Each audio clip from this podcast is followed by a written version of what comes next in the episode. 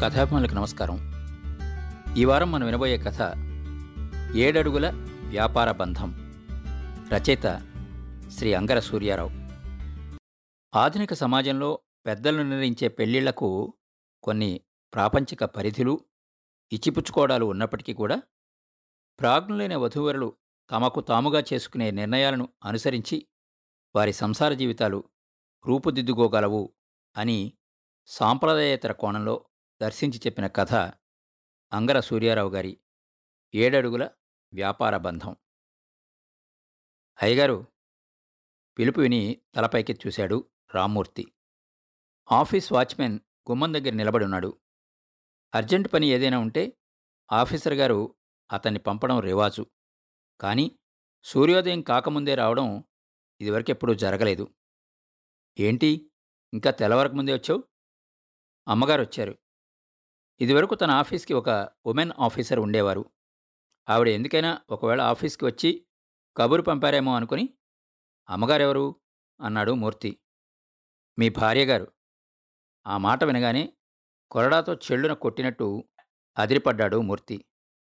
మీ ఇల్లు తెలియక ఆఫీస్కి వచ్చారు అంటూ చెబుతున్న వాచ్మెన్ మాటలు అతనికి వినపడ్డం లేదు. తొందరగా లేచి గుమ్మం దగ్గరికి వెళ్ళాడు. ఆటో దిగుతున్న సుమతి కనిపించింది. వాచ్మెన్ ఆటోలించి సామాన్లు దించి లోపల పెట్టి వెళ్ళిపోయాడు. సుమతి లోపల అడుగుపెట్టింది. నేనిలాగా ఆకస్మికంగా వచ్చినందుకు మీకు కోపం వచ్చిందా? నేను వద్దాం అనుకోలేదు. నాకు ఈ ఊరు ట్రాన్స్ఫర్ అయింది. ఇక్కడ నాకు తెలిసిన వాళ్ళు ఎవరూ లేరు. మీకేమీ అభ్యంతరం లేకపోతే రెండు రోజులుండి అద్దెలు చూసుకుని వెళ్ళిపోతాను అంది తల వంచుకుని. జిల్లా హెడ్ క్వార్టర్స్ ఆఫీసులో రామూర్తి మూడేళ్ళ నుంచి పనిచేస్తున్నాడు. పేరు తగ్గట్టే పూర్వకాలపు మనిషి. ముక్కుకి సూటిగా తన పనేదో తను చూసుకుని వెళ్ళిపోతూ ఉంటాడు. ఆ ఆఫీసులో ఉన్న గ్రూపు తగాదాల్లో ఎప్పుడూ తలదొర్చేవాడు కాదు. ఇతర విషయాల్లో అతను కలగజేసుకోపోయినా అతని మానాన్న అతని వదిలిపెట్టలేదు కొందరు. అతను ఎక్కడుంటున్నాడు ఎక్కడికి వెళ్తున్నాడు ఏం చేస్తున్నాడు? వగైరా వివరాలు సేకరిస్తూ ఉండేవాళ్ళు. ఫలానా వీధిలో ఫలానా చోట అద్దె ఇంట్లో ఉంటున్నాడని కుటుంబం లేదని ఒక్కడే ఉంటున్నాడని అతనే స్వయంగా వంట చేసుకు తింటున్నాడని. ఆఫీస్ టైంకి ముందు ఆఫీస్ టైం అయిన తర్వాత ఎక్కడికి వెళ్ళడం లేదని అటెండర్ల ద్వారా తెలుసుకున్నారు. మంచివాడు బుద్ధిమంతుడు అని పేరు పడ్డంతో ఎవరో పిల్లనివ్వడానికి కూడా వచ్చారు. అప్పుడు తెలిసింది రామూర్తికి అప్పటికే పెళ్ళైపోయిందని. పెళ్ళైతే మరి ఒంటరిగా ఎందుకుంటున్నాడు? దానికి జవాబు ఎవరికి తోచినట్టు వాళ్ళు ఊహించుకున్నారు. భార్య వదిలేసిందని కొందరన్నారు. ఇతనే భార్యను విడిచిపెట్టేశాడని మరికొందరన్నారు. కొందరు సరాసరి అతన్నే అడిగారు. కానీ జవాబు రాబట్టుకోలేకపోయారు. మూడేళ్ళ తర్వాత ఇప్పుడు అతని భార్య వచ్చింది అన్న వార్త క్షణాల మీద వ్యాపించింది. ఆవేళ రామూర్తి సెలవు పెట్టేస్తాడు అని అనుకున్నారు. కానీ ఒక క్షణం కూడా ఆలస్యం చేయకుండా అతను రోజులాగే కరెక్ట్ టైంకి ఆఫీస్కి వచ్చాడు కొందరు చనువు తీసుకుని కుతూహలం కొద్దీ ప్రశ్నలు వేశారు. భార్య వచ్చింది అన్న సంగతి మాత్రం ఒప్పుకున్నాడు. మిగతా ప్రశ్నలకి సమాధానం ఇవ్వకుండా తప్పించుకున్నాడు. భార్య వచ్చిందన్న ఆత్రం గాని ఇంటికి కావలసినవి కొనుక్కు తీసుకుని వెళ్ళాలన్న ఆదుర్దగాని అతనిలో కనపడలేదు. ఆఫీస్ పని పూర్తయిన తర్వాత ఎప్పట్లాగే తీరికగా ఇంటికి వెళ్ళాడు తాళం తీసి ఇంట్లో అడుగుపెట్టాడు టేబుల్ మీద పేపర్ వెయిట్ కింద బాగా కనిపించేలాగా ఒక చీటీ ఉంది. తీసి చదివాడు. కొత్తగా చేరుతున్న రోజు ఈ ఆఫీస్ గురించి తెలియదు ఒకవేళ ఆలస్యం అవుతుందేమో మీరు వంట చేయకండి నేను వచ్చి చేస్తాను. సుమతి. అతని ముఖంలో బాధా కోపం కనిపించాయి. గతాన్ని మర్చిపోయి ప్రశాంతంగా జీవితం గడుపుతున్న సమయంలో ఈమె తిరిగి ఇప్పుడు రావడం ఏమిటి? బట్టలు మార్చుకుని వంటగదిలోకి వెళ్ళాడు. సుమతి భార్య హోదాలో ఆ ఇంట్లో ప్రవేశించడమే కాకుండా వంటగదిలోకి వెళ్ళి తన అనుమతి తీసుకోకుండానే ఉదయం వంట చేసేసింది. వడ్డించింది. రకరకాల ఆలోచనలు అతన్ని ఉక్కిరిబిక్కిరి చేసినా పైకి ఏమీ అనలేకపోయాడు. తలవంచుకుని భోజనం చేసి ఆఫీస్కి వెళ్ళిపోయాడు. వంటగదిలో అన్నీ జాగ్రత్తగా సర్దున్నాయి. పొద్దున్న వండిన కూరలు వగైరా ఉన్నాయి. అన్నం ఒకటి వండితే సరిపోతుంది. గిన్నె తీశాడు. పరధ్యానంగా ఎప్పట్లాగా తనకు ఒక్కడికి సరిపోయేలాగా బియ్యం పోశాడు. అప్పుడు గుర్తొచ్చింది. ఒక క్షణం ఆలోచించి ఆమెకు కూడా బియ్యం పోశాడు. అన్నం వండి వార్చి కూచున్నాడు పుస్తకం తీశాడు కానీ చదవలేకపోయాడు.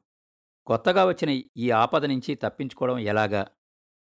ఆమెని వెళ్ళిపోమ్మని చెప్పలేకపోయాడు. ఉండమని అనలేడు. అతను ఆమె కలిసి ఉన్నది కేవలం మూడు రోజులు మాత్రమే.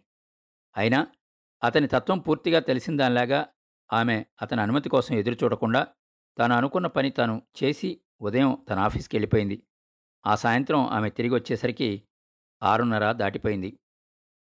పుస్తకం పట్టుకుని టేబుల్ ముందు కూర్చున్న రామూర్తిని చూసింది.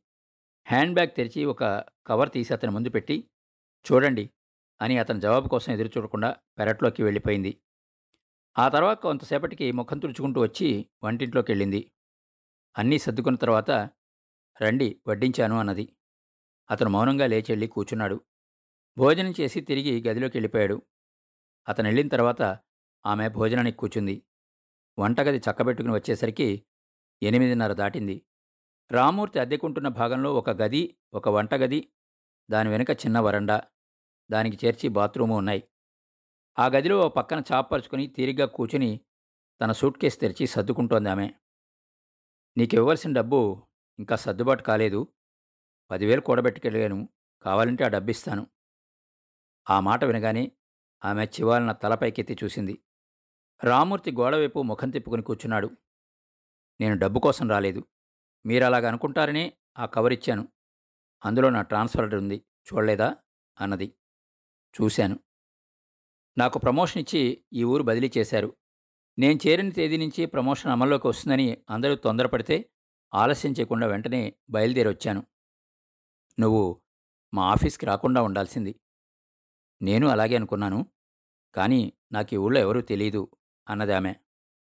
అతను మాట్లాడలేదు. ఆమె తిరిగి అన్నది. వాచ్మెన్ అడిగాడు మీరేమవుతారు అని? చెప్పక తప్పలేదు. అవును. చట్టరీత్యా ఆమె తనకు భార్య.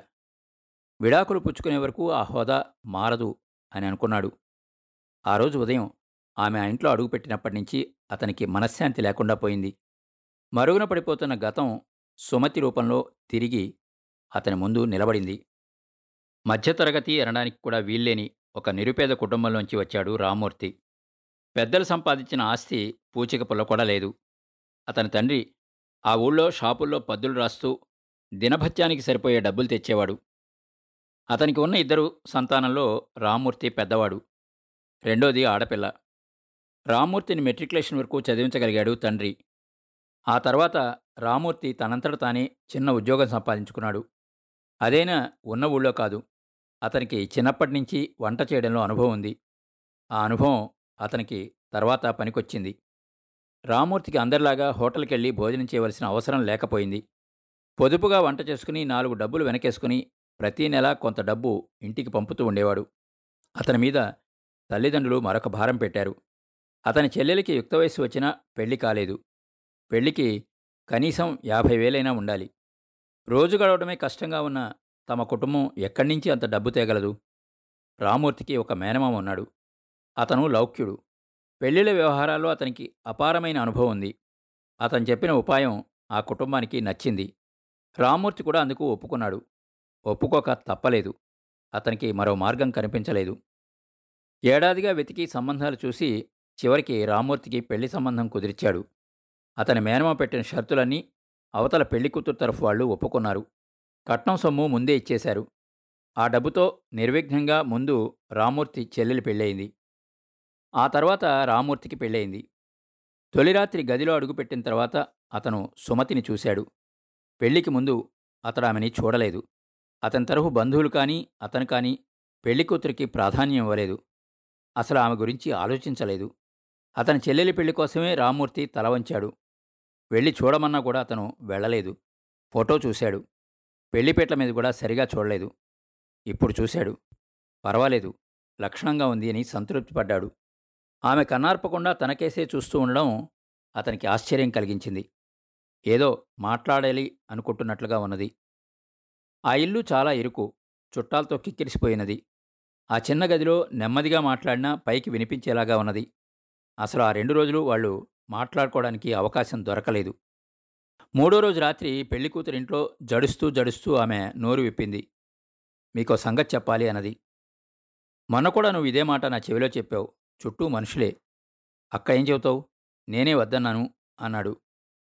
ఇప్పుడు చెప్పనా? అన్నది. మీ బంధువు ఒక ఆయన వాళ్ళ తోటలోకి రమ్మన్నాడు.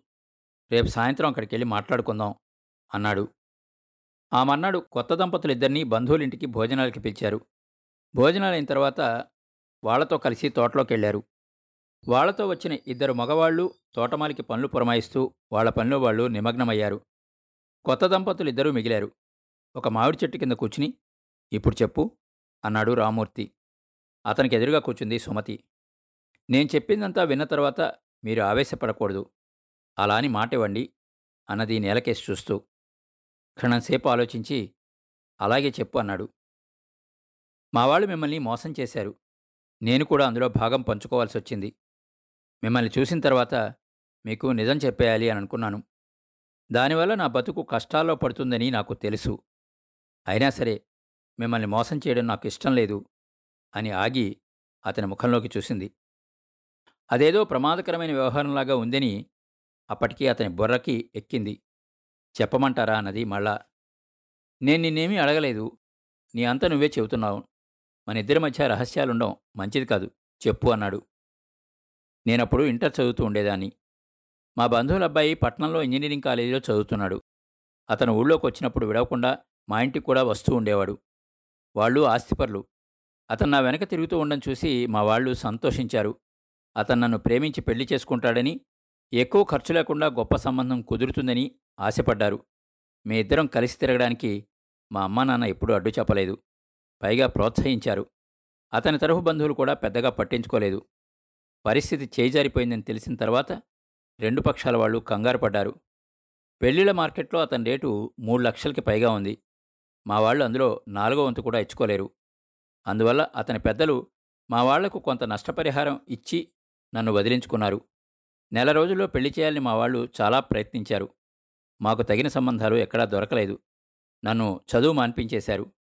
ఆ తొందరలో ఒక మధ్యవర్తి ద్వారా కొంత డబ్బు కట్టి ఒక ఆఫీస్లో నాకు ఉద్యోగం వేయించడానికి అన్ని ఏర్పాట్లు చేశారు. ఆ ఆఫీస్ వాళ్ళు ఖాళీగా ఉన్న ఒక పోస్ట్ నింపడానికి పర్మిషన్ కోసం పైకి రాశారట. నెల రోజుల్లోపు నాకు పోస్టింగ్ ఆర్డర్ వస్తుందని చెప్పారు.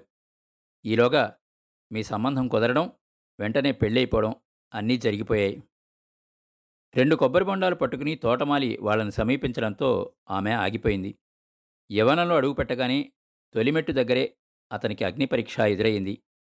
పవిత్రతకు పాతివ్రత్యానికి ప్రాధాన్యం ఇచ్చే కుటుంబంలోంచి వచ్చాడు రామ్మూర్తి.